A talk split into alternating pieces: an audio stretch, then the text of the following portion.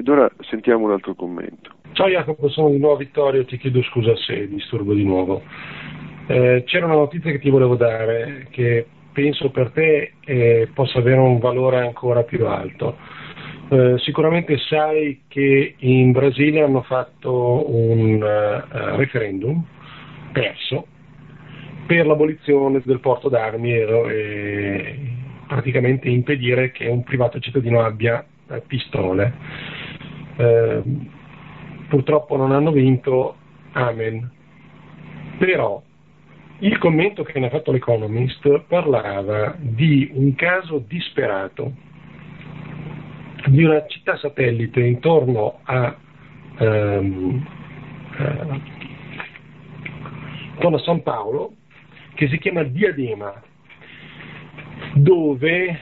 nel 99 ci sono stati 374 morti ammazzati, vuol dire 110 per ogni 100.000 abitanti, che è spaventoso anche per gli standard brasiliani. Eh, è successo di tutto, ma un nuovo governo municipale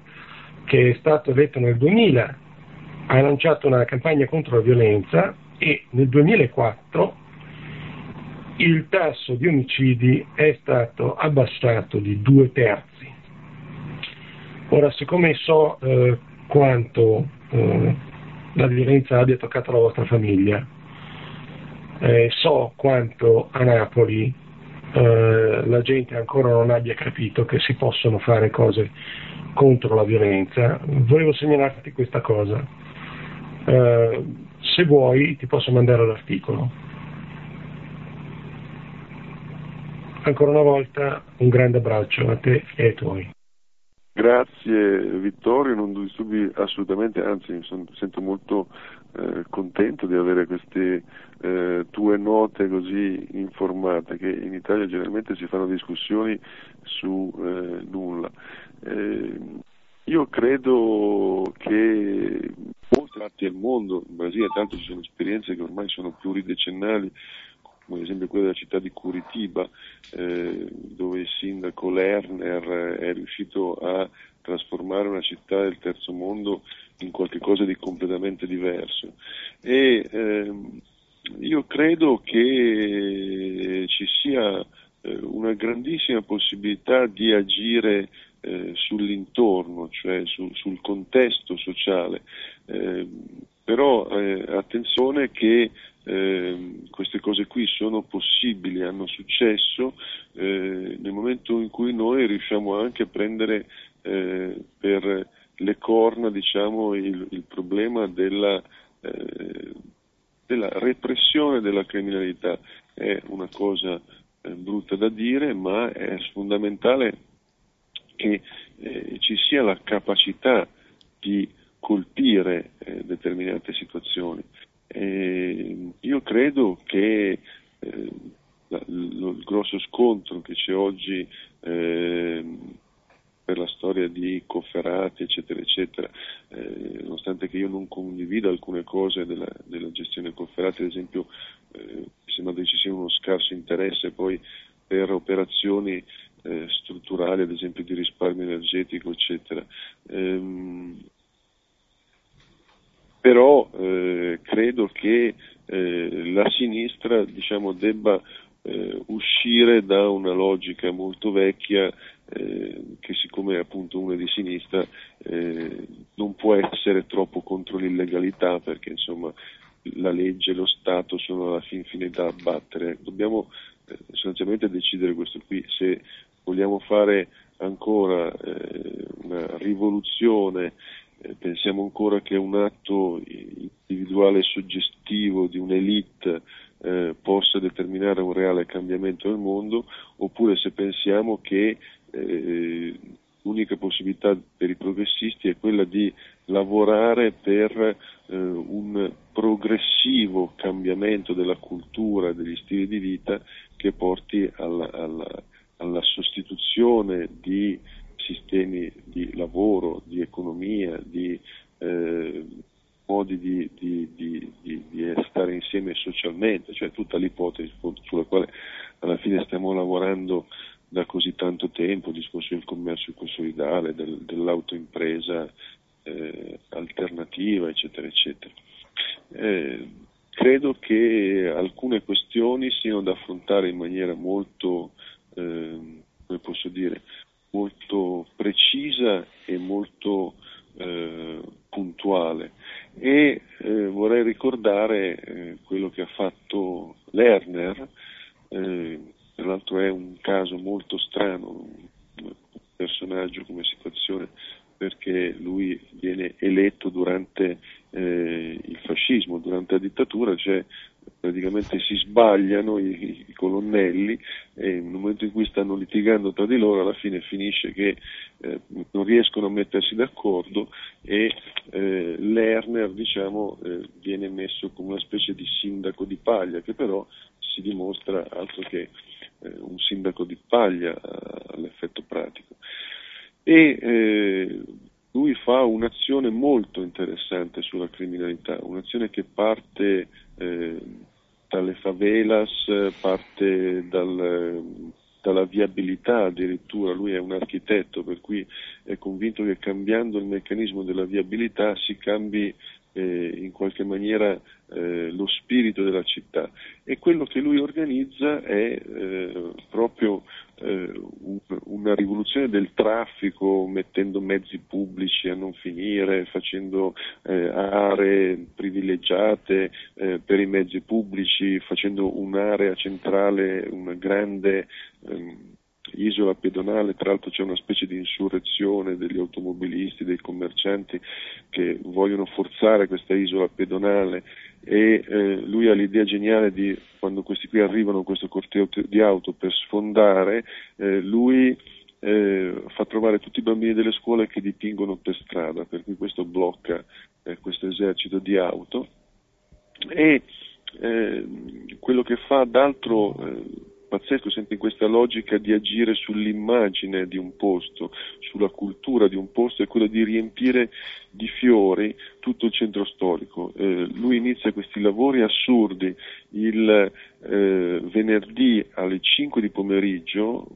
minuto dopo che ha chiuso il tribunale perché sa che gli bloccherebbero con un'istanza giudiziaria questa grande rivoluzione del, eh, del centro storico. E eh, lui eh, fa arrivare queste squadre di, ehm, come posso dire, eh, di giardinieri, di muratori che rifanno, eh, rifanno i lastricati, eh, rifanno diciamo, tutto la, la, l'addobbo urbano, no? l'estetica del centro e quello che lui fa anche di fa, mettere eh, centinaia e centinaia di piante di fiori. E, e quello che succede ovviamente in una città poverissima dove eh, i fiori sono una cosa che costa caro, non si è mai vista, che gli rubano tutti i fiori. Allora però lui aveva già previsto di eh, sostituire questi fiori. E eh, c'è questa opera incredibile di queste squadre di eh, giardinieri che lavorano ininterrottamente dalle 5 di venerdì sera fino alle 8 di mattino del lunedì successivo, proprio a squadre di 8 ore, 24 ore su 24, per riuscire a finire il cambiamento totale del centro storico eh, prima che il Tribunale riapra e possa eh, bloccare i lavori. Ed ecco eh, questa cosa, eh, secondo me, eh, meravigliosa eh, e incredibile che eh, la gente si trova in una, in una città cambiata no? e c'è questa pioggia di fiori per cui la gente uh, ruba i fiori, li rivende, poi non li rivendono neanche più, li portano a casa, se li mettono in casa, ma comunque la città è coperta di fiori perché mano a mano che la gente li ruba vengono sostituiti e poi a un certo punto la gente smette di rubare i fiori perché tanto ce, ce n'è in maniera infinita. Eh, e eh, un'altra operazione enorme che fa Lerner è quella di ehm, distribuire la la terra in proprietà agli abitanti delle favelas e dare loro mattoni, eh, diciamo tutto l'occorrente, cemento, eccetera, per eh, costruirsi eh, una piccola casa. E anche un architetto che li aiuta a eh, fare delle scelte architettoniche. E ehm, l'altra cosa interessante è che lui dà la proprietà reale del terreno, perché attenzione, eh, quando si parla di eh, terzo mondo spesso si parla in maniera, eh, oserei dire, un po' superficiale, perché non ci si rende conto dei meccanismi incredibili che vengono messi all'opera per tenere eh, diciamo in schiavitù eh, queste persone. Eh, uno di questi meccanismi eh, è quello di rendere non certa la proprietà. Per cui i poveri del terzo mondo restano poveri anche perché eh, non possono usare la proprietà della loro casa per fare ad esempio so, un mutuo eh, per aprire un'attività commerciale, sono costretti in questo stato di, ehm, così, di arretratezza. Eh, pensate che in alcuni paesi del Sud America eh, servono 150 passaggi burocratici per avere la, la, la, eh, diciamo, la certezza della proprietà.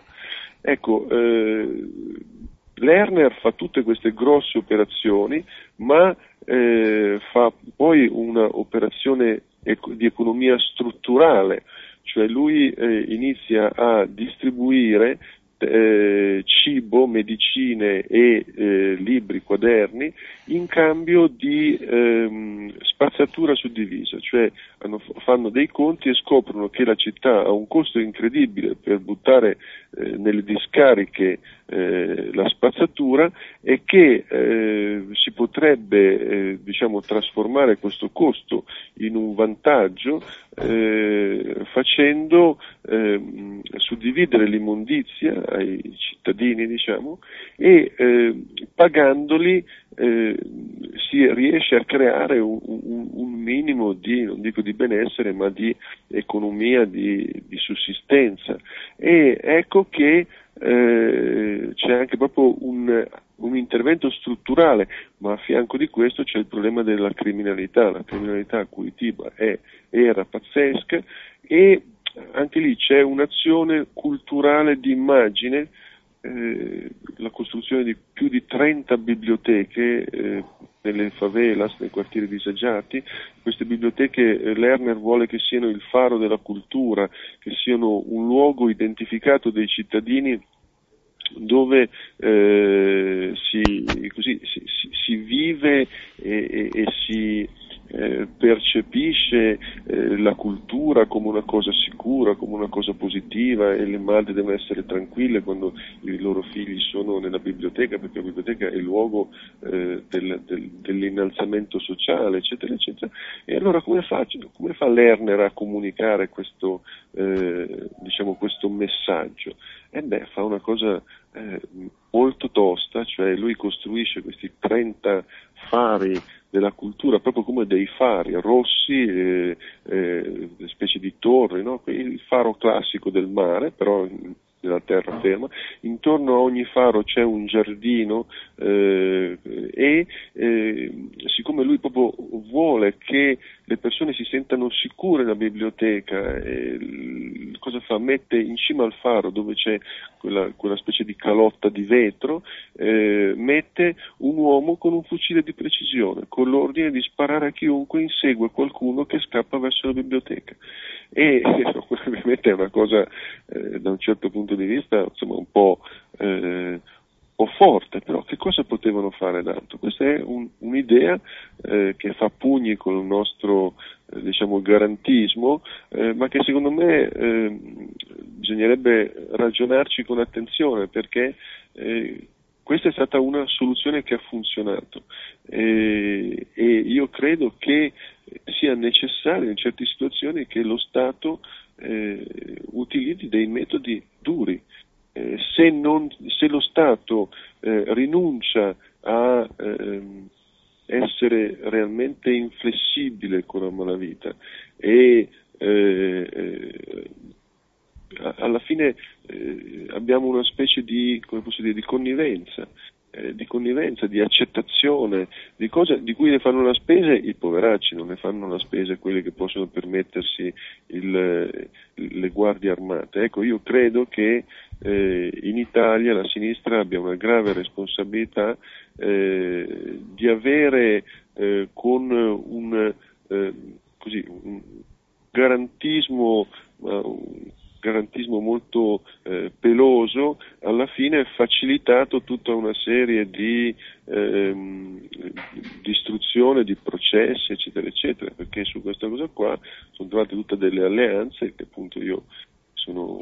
po' malizioso eh, considero delle alleanze molto comode, eh, per cui si, è, eh, così, si, sono costruiti dei meccanismi,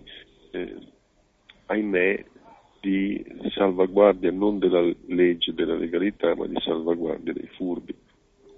Eh, vi ricordo eh, jacopofo.com dove potete lasciare dei commenti e eh, vi ricordo che ehm, è possibile con Skype all'indirizzo jacopofo eh, mandare dei messaggi audio. Per oggi è tutto, vi ricordo che su www.jacopofo.com potete trovare tante altre buone notizie da ridere. Per Natale visita www.commercioetico.it e dai ai tuoi regali il valore aggiunto di un commercio equo e solidale. www.commercioetico.it, un altro modo di fare commercio. Grazie, arrivederci.